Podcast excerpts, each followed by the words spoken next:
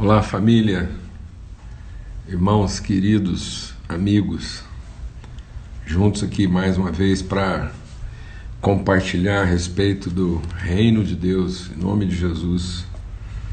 Em nome de Jesus, à luz da Sua palavra, segundo a condução do Seu Espírito Santo, a gente poder juntos meditarmos, aprendermos, né? Ter o nosso coração transformado, em nome de Cristo Jesus. Esse é o nosso empenho. Amém. Vamos esperar um pouco aí até que outros irmãos queridos estejam aí conosco e para a gente continuar aí, né, seguindo nessa reflexão da bem-aventurança, o caráter bem-aventurado, essa formação da natureza de Cristo em nós. Nós estamos aqui seguindo é, o que Jesus ensina no chamado Sermão do Monte e uh, o que a gente tem no coração é que essa mensagem é o, é o cerne né, da, da mensagem de Cristo, ele, ele, ele resume, ele adensa, aí está condensado tudo que Cristo vem nos ensinar, nos revelar. E, e aí depois ele vai aplicar isso no, no dia a dia, né? nós vamos ver isso sendo aplicado e exercitado e vivido por Jesus no seu tempo na terra. Então, mas aqui está a essência de tudo aquilo que ele quer nos ensinar.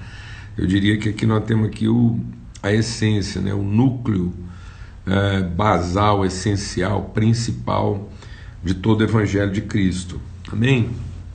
Na formação do caráter bem-aventurado a natureza de Cristo em nós. É Cristo formado em nós, é Cristo em nós, essa é a esperança da glória. Então, é esse o nosso entendimento de que as promessas de Deus, a palavra de Deus é para que a gente, crendo naquilo que Deus nos concedeu, nós possamos ser participantes, comungantes da sua natureza. Amém? Então nós seguimos aqui nesse empenho e estamos fazendo essa reflexão durante alguns dias, seguimos essa semana e vamos até sexta-feira, se Deus quiser, concluindo, sempre às 18 horas. E o nosso esforço aqui, nesse momento, é, é garantir que esse conteúdo possa ficar devidamente é, salvo e de maneira razoável, né, para que depois isso possa ser compartilhado, repartido. Então eu quero avisar, muita gente tem perguntado e é bom que todos saibam que esse material ele fica, vai ficar disponível e em forma de vídeo. Nós estamos salvando, daí o nosso empenho né, de, de sempre tentar registrar isso de uma forma que possa depois ser repartido e compartilhado. Então às vezes a gente tem alguma dificuldade, mas a gente tenta superar essa dificuldade para não ficar é, é, um, é, prejudicado, né? Esse conteúdo, esse material, tá bom? queria ter uma palavra de oração agora, pedir que realmente Deus estivesse nos conduzindo nesse momento e que o Espírito Santo dele realmente trouxesse luz sobre a nossa vida na plena compreensão daquilo que é a sua palavra em nós e através de nós. Amém? Pai, muito obrigado pelo teu amor, pela tua bondade. Obrigado pelo teu cuidado para conosco como família, como povo como casa do Senhor. E somos o teu povo, somos os teus filhos, e o Senhor nos coloca ao redor da tua mesa e, e comunga conosco, e reparte conosco o teu pão. Nós bebemos do teu cálice e o óleo do Senhor realmente unge as nossas cabeças. Bondade e misericórdia certamente nos seguirão todos os dias da nossa vida. Essa é a certeza que nós temos, que o Senhor quer se dar a conhecer aos seus filhos, ó Pai. No nome de Cristo Jesus. Amém. Então, amados, a gente está tratando essa questão, a gente sempre dá aqui uma, uma, uma, breve recordação, e por mais que isso possa parecer cansativo para alguns, isso é essencial para a gente poder ir sedimentando e fundamentando esse entendimento, amém? É um processo de meditação, de aprendizado. Então, nós estamos falando sobre a natureza bem-aventurada a eternidade de Cristo em nós, aquilo que é a, a vontade eterna de Deus estabelecida para os seus filhos. ele nos elegeu antes da fundação do mundo, ele nos estabeleceu. Então, há, uma, há um plano estabelecido, uma vontade determinada. Então, Deus não está disponibilizando o seu poder para a nossa vontade. Deus está estabelecendo a sua vontade através de nós. Por isso, Ele nos concede o seu poder para que nós possamos revelar a sua vontade. Então, é a vontade de Deus através da nossa vida. Amém, amado? E essa vontade é a eternidade de Deus, é o ser que Ele criou, Ele nos estabeleceu. E o salmista entendeu isso muito bem. Eu gosto sempre de repetir que o salmista, lá no Salmo 139, ele diz: quando ele compreendeu a eternidade de Deus na sua vida, que Deus havia lhe dado um nome quando ele nem forma tinha ainda, isso estabeleceu na vida dele uma condição, um entendimento. Então, todos os relativos passaram a ser de fato relativos, porque agora ele não era guiado mais pelos relativos da sua vida, ele era guiado pela sua consciência de, absoluto. Né? Deus me deu um nome, me deu um propósito, um desígnio, uma vontade foi estabelecida é, por Deus através da minha vida. Então ele diz: agora para mim não tem alto ou baixo, perto ou longe, não tem é, fácil ou difícil, não tem claro ou escuro. Por isso a nossa reflexão aqui, a gente tem procurado meditar aqui nesse entendimento né, que é a, a, viração do dia, ou seja, se eu tiver clareza de entendimento, eu vou estar apto a atravessar períodos mais obscuros, eu vou saber atravessar o vale da sombra da morte. É isso que nós queremos entender. Se há plena revelação de Deus na nossa vida, então nós vamos saber enfrentar esse vale da sombra da morte. Amém? Em nome de Cristo Jesus. Então, ele, o, o, salmista entendeu isso. Ele diz: agora não tem mais dia ou noite, porque mesmo na mais escura noite, tudo se faz como perfeito dia, porque eu entendi que para o Senhor dia e noite são a mesma coisa. Amém? E aí, é, é, o que nós vimos a respeito da bem-aventurança. Quando eu entendo isso, isso está totalmente inserido, isso é relevante, é pertinente. Isso, isso é coerente com aquilo que é a vida na terra. Então Jesus ele traz essa revelação dentro de um contexto de multidão. Então não é uma vida, a vida bem-aventurada não é uma vida arrebatada, ela não tem que estar, tá, ela não é ausente, ela não é uma, uma vida à parte do que a vida é na terra, não. Ela é vida bem-aventurada naqui, é, é Deus habitando conosco, Deus caminhando conosco e fazendo com que a nossa vida seja bem-sucedida nesse lugar. Então, é, ele diz que Jesus, nesse contexto de multidão, ele leva os discípulos a uma percepção diferente. Então, o segredo está aí. O segredo é que a gente deixa de ter a expectativa da multidão a respeito de Deus e passa a ter a perspectiva de Deus a respeito da multidão.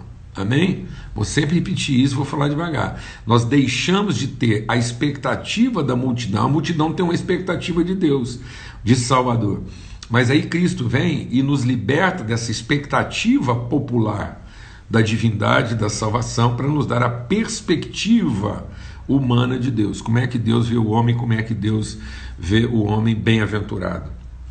Isso é uma condição íntima, é elevada, é íntima, é sossegada. Eu fiz calar, eu sacrifiquei a minha maneira humana de pensar para poder discernir segundo o que Deus revela.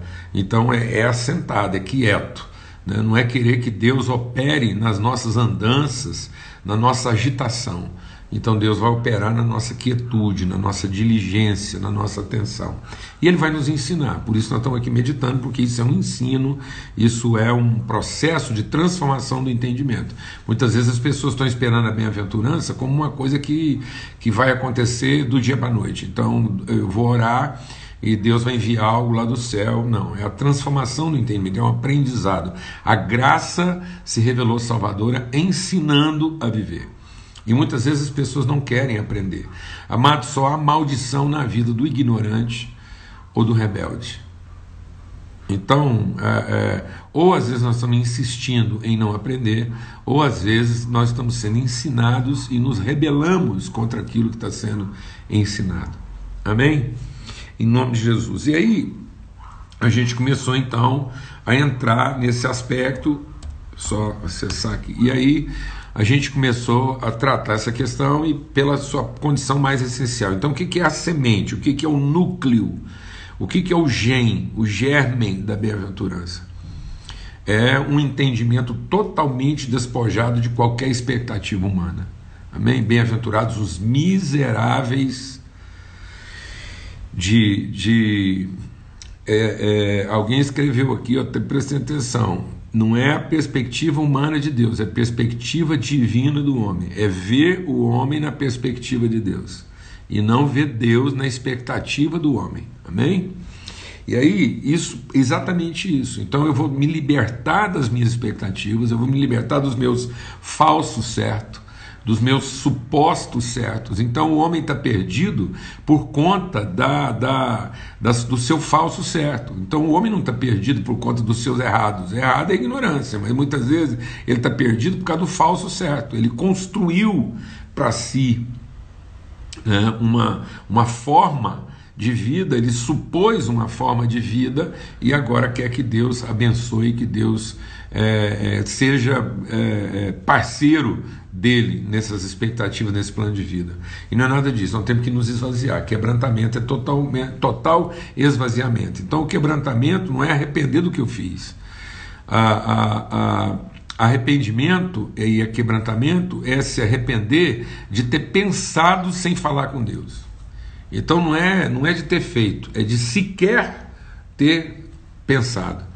Então, o, o, nosso pensamento natural, ele é contra Deus. Então não há nada que tendo sido gerado no homem, por mais certo que pareça, que vai chegar em Deus. Então, ou aquilo tem nascimento, aquilo é gerado na relação íntima com Deus, ou nunca vai ser bem-aventurado. Então eu tenho que me esvaziar dessa coisa gerada no homem, gerada a partir da nossa presunção, da nossa vaidade. Porque é isso que deixa a gente ansioso. Porque a partir do momento que foi gerado em mim, eu já quero Deus por parceiro, então eu já busco Deus por interesse. Não, amados, eu tenho que buscar Deus por, por relacionamento, por amizade, por comunhão. Então eu tenho natureza de Deus, a natureza de Deus em mim me impele para uma relação com Ele. Nessa relação com Deus é gerado em nós e através de nós o seu propósito. Mas muitas vezes eu estou gerando, de acordo com as. Eu tenho uma relação com a vida, com as pessoas, isso gera em mim um punhado de demanda, desejos, vontades, expectativas. Aí eu gero alguma coisa, depois eu vou buscar a bênção de Deus sobre aquilo que eu gerei. Então eu já estou buscando Deus por interesse ou por necessidade. E aí não é mais por amor. Já está comprometida essa relação. Amém? Então, para a relação não ser comprometida, para que a minha busca de Deus não seja ansiosa, então eu tenho que me esvaziar disso e começar na relação com Ele. Amém? Em nome de Jesus. Então isso me cura da ansiedade. Depois, o que, que eu sou curado também? Eu sou curado da, da, da depressão, porque agora as minhas emoções são pautadas né, dessa relação de afeto. Então, quando eu choro, quando eu me quebranto, quando eu, eu percebo, não é uma susceptibilidade é uma sensibilidade. Há uma diferença muito grande, porque muitas vezes eu estou chorando porque eu fui provocado e não porque eu fui movido. Então deixe de viver a vida porque você é provocado. Toda provocação ela impõe um caráter passível. Deixe de ter o protagonismo. Então o nosso choro é porque nós temos afeto, nós temos cuidado, nós temos empatia. Então, quando Deus chora, não é porque ele foi provocado. Deus não chora a partir de uma provocação.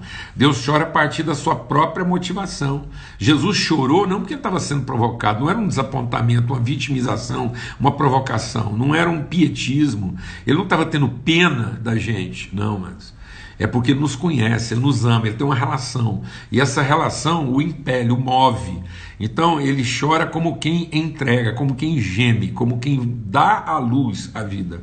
É a terra que treme para que a água jorre, é a semente que geme para que a vida é, ecloda. Amém? Em nome de Jesus. Então isso muda. Isso agora não é uma coisa depressiva, não é uma coisa vitimizada, não é um queixume, não é um lamento, não é uma murmuração. A palavra de Deus diz que os murmuradores não entrarão no reino dos céus. Então, enquanto meu choro é um choro provocado, é uma vitimização, é uma, é uma reação então isso não tem perspectiva de reino, porque não vem de uma relação com Deus, vem do desapontamento das minhas expectativas. E aí ele diz mais, ele vai lá e diz, então, isso, bem-aventurados os mansos. Então, essa, essa, essa transformação dos meus motivos vai fazer com que eu não seja violento. Então, é uma não violência. Então, eu sou curado da ansiedade, sou curado da depressão e eu sou curado do que? Da obsessão. Eu não tenho mais o senso da posse, do domínio. Eu tenho a serenidade do eterno. Como eu conheço o plano eterno de Deus, eu não me apavoro, eu não me perturbo. Eu não saio na doida querendo fazer a guerra. Então eu tenho uma, uma motivação serena. Meu espírito está sereno. Eu não tenho que agredir. Eu não tenho que fazer defesa da minha própria posição. Não há o que defender, não há o que proteger. Aliás, é, é, há uma, uma, uma, coisa que seria bom a gente comentar aqui agora. Né? Antigamente, muito antigamente, as pessoas dividiam suas propriedades com fendas ou com monturos de pedra. Então elas faziam um monte de pedra ou uma fenda. Então aquela fenda de, é, é, estabelecia um, um limite.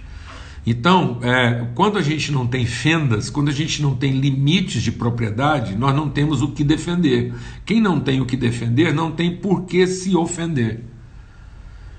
Então, às vezes, a gente está ofendido porque nós temos senso de direito, de posse, mas se eu tenho um coração manso, se eu sou realmente assim herdeiro, se eu entendo que a promessa, né, ele diz aqui, bem-aventurados os mansos, por quê? Porque eles são herdeiros. Nós não temos que entrar numa disputa, não, não é porque provar a posse. Nós temos que apenas ocupar o espaço.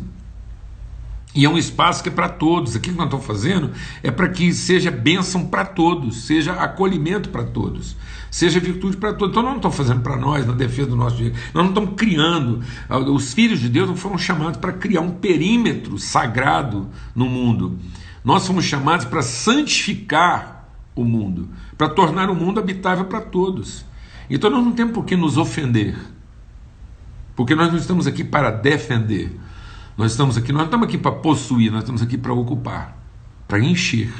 Deus não mandou a gente tomar a terra, mandou enchê-la, ocupá-la, influenciá-la, preenchê-la.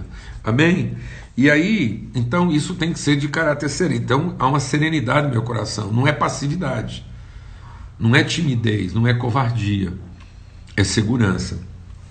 E aí, e aí vai levar o quê? A uma fome e sede de justiça, como eu disse. Então eu quero que a terra seja abençoada e não que o meu quinhão seja protegido. Eu não quero criar um, um, um, quinhão, uma propriedade, um, um reduto de prosperidade para mim. Eu não quero garantir um futuro feliz para mim. Eu quero garantir justiça. Minha, meu desejo é ver a terra cheia da justiça de Deus, que todo mundo fica bem.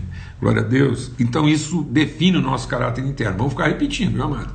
E aí, e como é que isso agora vai, vai ganhar exterioridade. Então agora nós vamos passar por uma transição. Nós tratamos esses aspectos da interioridade, agora isso vai ganhar um testemunho de exterioridade, que ele diz o quê? Bem-aventurados então os misericordiosos. Não foi a partir de um germen, de uma semente de miséria, de misericórdia. A misericórdia de Deus é a causa de não sermos consumidos. Então agora, o que, que eu tenho para oferecer? Misericórdia. Eu sou misericordioso. Eu não trato as pessoas segundo o pecado delas, mas segundo a misericórdia de Deus. Porque eu entendi minha própria miséria. Eu entendi que nessa vida não há merecedores. Nessa vida não há certos e errados. Existe o que é bom e o que é mal. Porque na verdade todos estão errados. Nós nos condenamos, nós, as nossas motivações eram ruins, não há ninguém que faça o bem, não há ninguém que faça nada a não ser por interesse. Então, é, é, ou por carência a nossa carne está corrompida. Então nós precisamos entender que não é pessoal. É, é, muito difícil a gente vencer isso, mas a gente precisa olhar para as pessoas e entender que muito da violência, ou quase toda a violência que elas cometem umas contra as outras, não é pessoal. Ela faria isso contra qualquer pessoa naquela posição ou naquele lugar. É o que o outro representa de ameaça, de perturbação, é o que o outro traz dos seus traumas, seus pavores ou suas cobiças.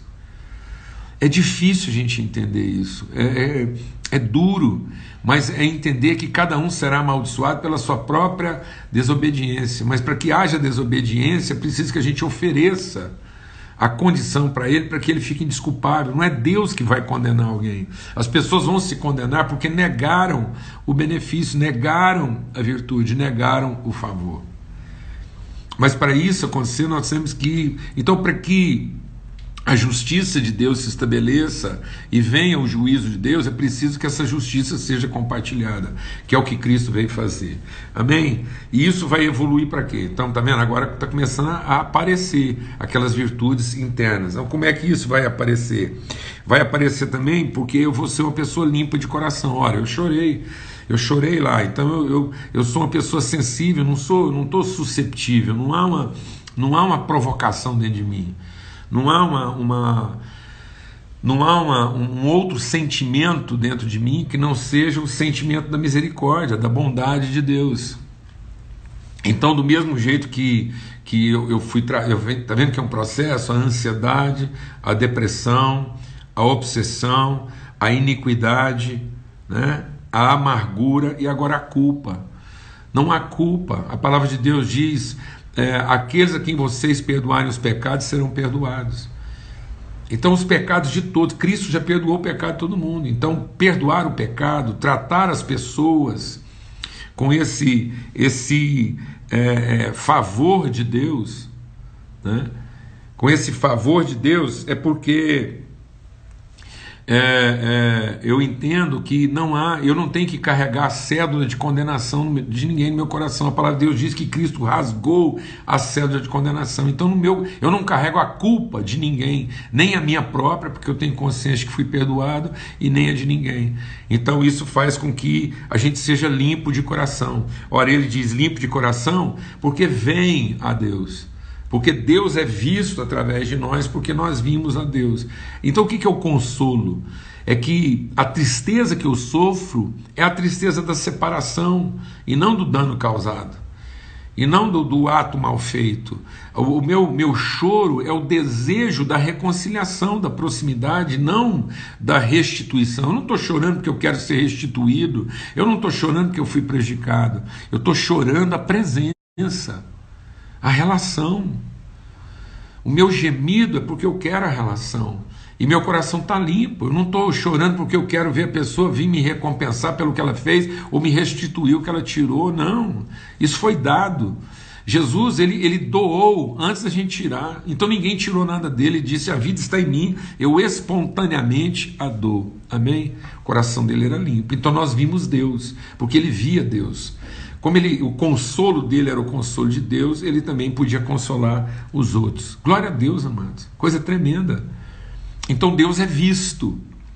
Visto no sentido de conhecido, de partilhado. Esse é o consolo. Qual é o consolo para todo pecador? É ver Deus, é se reconciliar com Ele.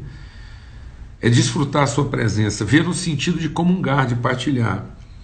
E aí, Hoje a gente quer tratar essa questão do bem-aventurados os pacificadores, porque serão chamados filhos de Deus. Então a gente faz sempre essa recordação rápida aqui em tempo de ainda fazer a reflexão do dia, para que a reflexão do dia faça sentido.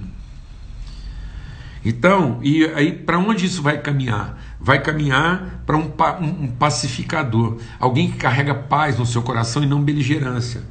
Lembra que essa característica que é o manso. Então, como ele é? Por que, que o manso vai herdar? Porque ele sabe que é filho. Bem-aventurados os pacificadores, porque eles serão vistos, chamados como filhos de Deus. Então, isso não é um reconhecimento. Não é porque alguém reconheceu o meu poder de filho, é porque alguém conheceu, comungou, desfrutou, partilhou, soube da relação, porque comungou com ela participou dela, viu o coração de Deus através do meu coração, porque quem vê um filho vê o pai que o enviou. Então tá tá patente a autoridade. Então não é um poder a ser reconhecido, é uma autoridade a ser conhecida. Então as pessoas têm que olhar para você e na convivência com você perceber que você é um filho de Deus. Ver Deus em você. Ver a paternidade de Deus em você, o amor de Deus em você. E não que você é o cobrador de impostos, e não que você é, é o agente do tributo, que você veio aqui para reivindicar os direitos de Deus. Nós não estamos aqui na defesa de Deus, amados. A fé não é uma coisa para ser defendida. Então nós somos pacificadores, nós temos que trazer reconciliação e não apresentar a taxa. Então nós não estamos aqui para definir quem vai para o céu, quem vai para o inferno. Parece que hoje as pessoas elas querem ter certeza de céu, e para elas terem certeza de céu, elas também têm que ter certeza de quem é que vai para o inferno. Nós temos pressa hoje em definir quem já vai para o inferno. Tem gente aí que, se dependesse de alguns de nós, já estava no inferno antes de morrer por causa da maldade cometida, por causa da violência, fala, não, esse não tem jeito, então nós já, nós já condenamos as pessoas por antecipação, nós não queremos a recuperação dela. Nós torcemos para que ela não se arrependa, porque a gente quer ter certeza que vai ver ela no inferno. É, tem gente que diz assim, é, é, é até provoca a gente. É, e se, o que, se diria se você encontrasse tal pessoa no céu, o que, que eu diria? Eu diria graças a Deus, é porque quem foi que errou na avaliação? Essa pessoa está fazendo o que lá no céu? Porque eu avaliei melhor do que Deus, porque meu senso de juízo era melhor do que dele, então Deus falhou na sua avaliação. Então Deus não sabe direito quem é que ele consegue salvar. Qual é o critério? Até é, é, eu quero usar uma, uma ilustração aqui, uma linguagem hiperbólica. Né? Então Jesus usava a, linguagem parabólica. A, a, a parábola é para você pegar vários aspectos através de várias é, histórias, figuras, não, não fábulas, né, mas figuras parabólicas e revelar um caráter, você focar num determinado ponto. A figura hiperbólica é você usar uma história para exagerar. Então eu vou aqui exagerar, já estou avisando que eu vou exagerar. Muita gente quer confundir isso com a minha fé. Eu já vou antecipar uma coisa. Eu não sou universalista. Eu não acredito, eu não acredito pela palavra de Deus que no fim todos serão salvos. Eu, eu já, já sei de alguns que vão estar lá no lago de fogo. Então, Satanás com seus anjos já estão no lago de fogo. Ponto. O rico da história lá do rico e Lázaro, porque para mim aquilo não é uma fábula, aquilo é uma história contada por Jesus, então o rico está condenado. Então já tem mais um lá. E Judas. Então, para mim, já tem gente suficiente no lago de fogo lá, junto com o inferno, para aquilo ser lago de fogo e inferno. Então, eu também não preciso pôr mais ninguém lá dentro para provar que aquilo existe. Se vai mais gente fazer companhia para esses que já estão lá, não sei. Mas que tem, tem. Também não quero ficar aqui definindo. Eu não fui chamado para definir quem é que vai para o lago de fogo. Eu fui chamado aqui para trazer os filhos de Deus para o reino dos céus. Minha vocação não é mandar ninguém para o inferno, minha vocação é apresentar a eternidade para as pessoas. Então vamos imaginar uma cena hiperbólica.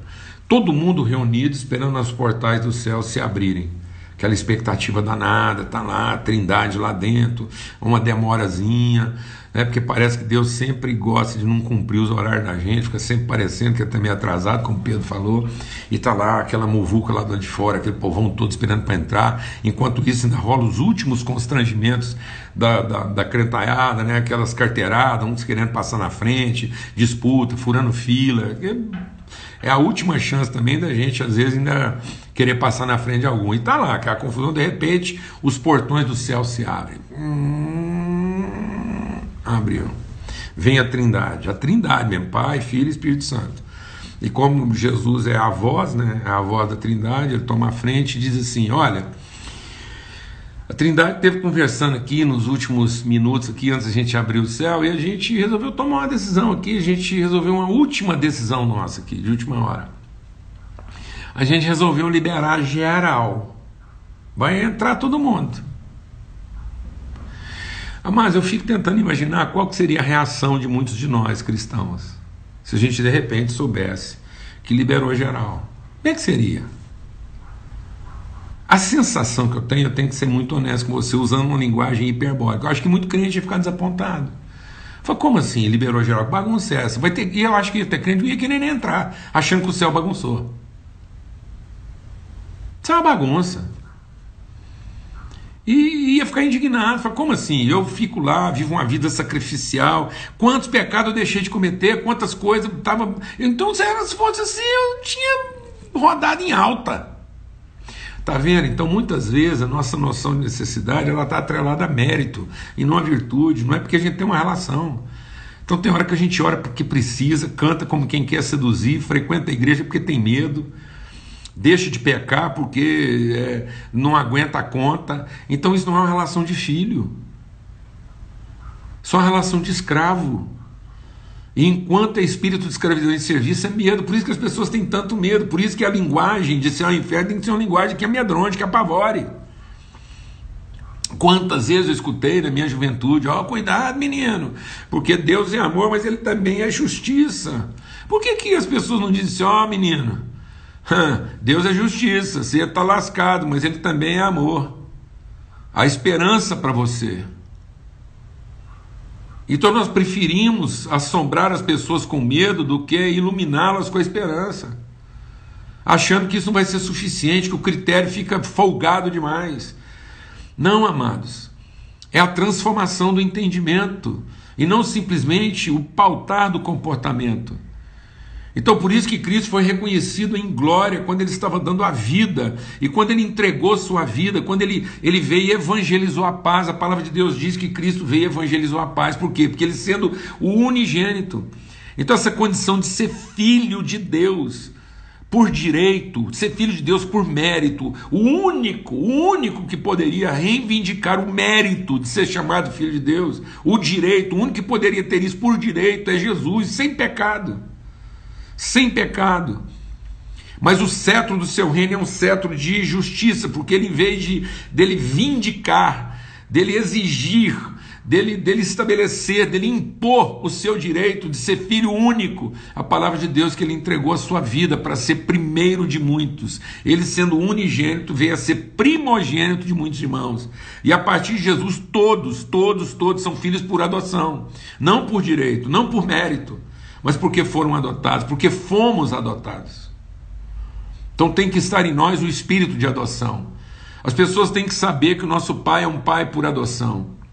Porque ele empenhou uma palavra conosco e não porque nós fizemos por merecer ou estamos aqui reivindicando algum direito. Ninguém tem esse direito.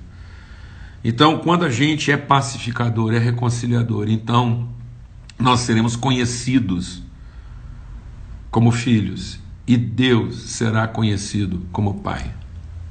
E é assim, é a única forma das pessoas serem salvas da sua iniquidade, do seu senso de direito, daquilo que continua produzindo pecado nelas, é conhecer Deus como Pai. E não ter medo dele como juiz. Em nome de Cristo Jesus, Senhor. Sabe esse juiz de toda a criação é o nosso Pai. É o nosso Pai, é o nosso Deus e Pai. Então, em nome de Cristo Jesus, que assim como Cristo fez, a gente também seja aqueles que evangelizam a paz, que seja a paz de Cristo, o juiz dos nossos corações. Amém? Em nome de Cristo Jesus. Pacificadores, reconciliadores. O nosso ministério é reconciliar, é aproximar pessoas. E não definir de que lado elas estão. Há muita beligerância hoje, muita acusação, muito juízo premeditado eu acho que nós podíamos diminuir a nossa vergonha quando a gente estiver diante do Pai. E às vezes as pessoas me perguntam assim: então como é que você se sentiria se você encontrasse alguém que parecia o diabo aqui na terra, lá no céu? Não vai ser possível sentir isso, porque eu acho que lá no céu não vai ter lugar para esse tipo de sentimento. Mas no fundo, talvez eu sentisse era vergonha de um dia ter olhado para o meu irmão e pensado que ele era filho do diabo e não filho do mesmo pai eu não ter tido a sensibilidade de perceber que a gente era irmão.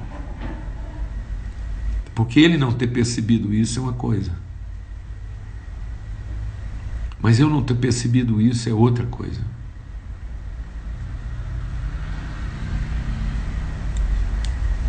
Então, amados, nós temos esse desafio. Em nome de Cristo Jesus, Senhor. Vamos orar. Pai, muito obrigado pelo teu amor, pela tua bondade. Obrigado que o Senhor é o nosso Deus o nosso Pai. E que nós tenhamos esse mesmo espírito de Cristo, pacificador. Ele veio e evangelizou a paz. Ele derrubou o muro de separação. Ele mostrou para nós que não há o que defender, então não há por que ser ofendido. Então que essa raiva, Deus, essa, essa condenação que muitas vezes permeia o nosso coração. Que, que a gente possa estar sendo liberto dessas coisas, curados disso, definitivamente. Que nossa, nosso é, coração seja mesmo curado né, de, de todo medo, de toda. É, de tudo aquilo que nos separa uns dos outros, o senso do direito e a gente possa ser, como filhos do Senhor, instrumentos de justiça, pacificadores, reconciliadores, em nome de Cristo Jesus, o Senhor. Amém e amém. Continuamos sempre, todos os dias, às 18 horas até sexta-feira e depois domingo, se Deus quiser, às 8 horas da manhã, para começar bem a nossa semana, uma mesa preparada lá domingo às 8, tá bom? E mesmo sexta-feira, sendo feriado, a gente tirou o dia para ficar em casa mesmo, então sexta-feira, às 18 horas, a gente encerra essa reflexão aqui sobre as bem-aventuranças, tá bom? Em nome de Cristo Jesus, paz de Cristo seja sobre todos.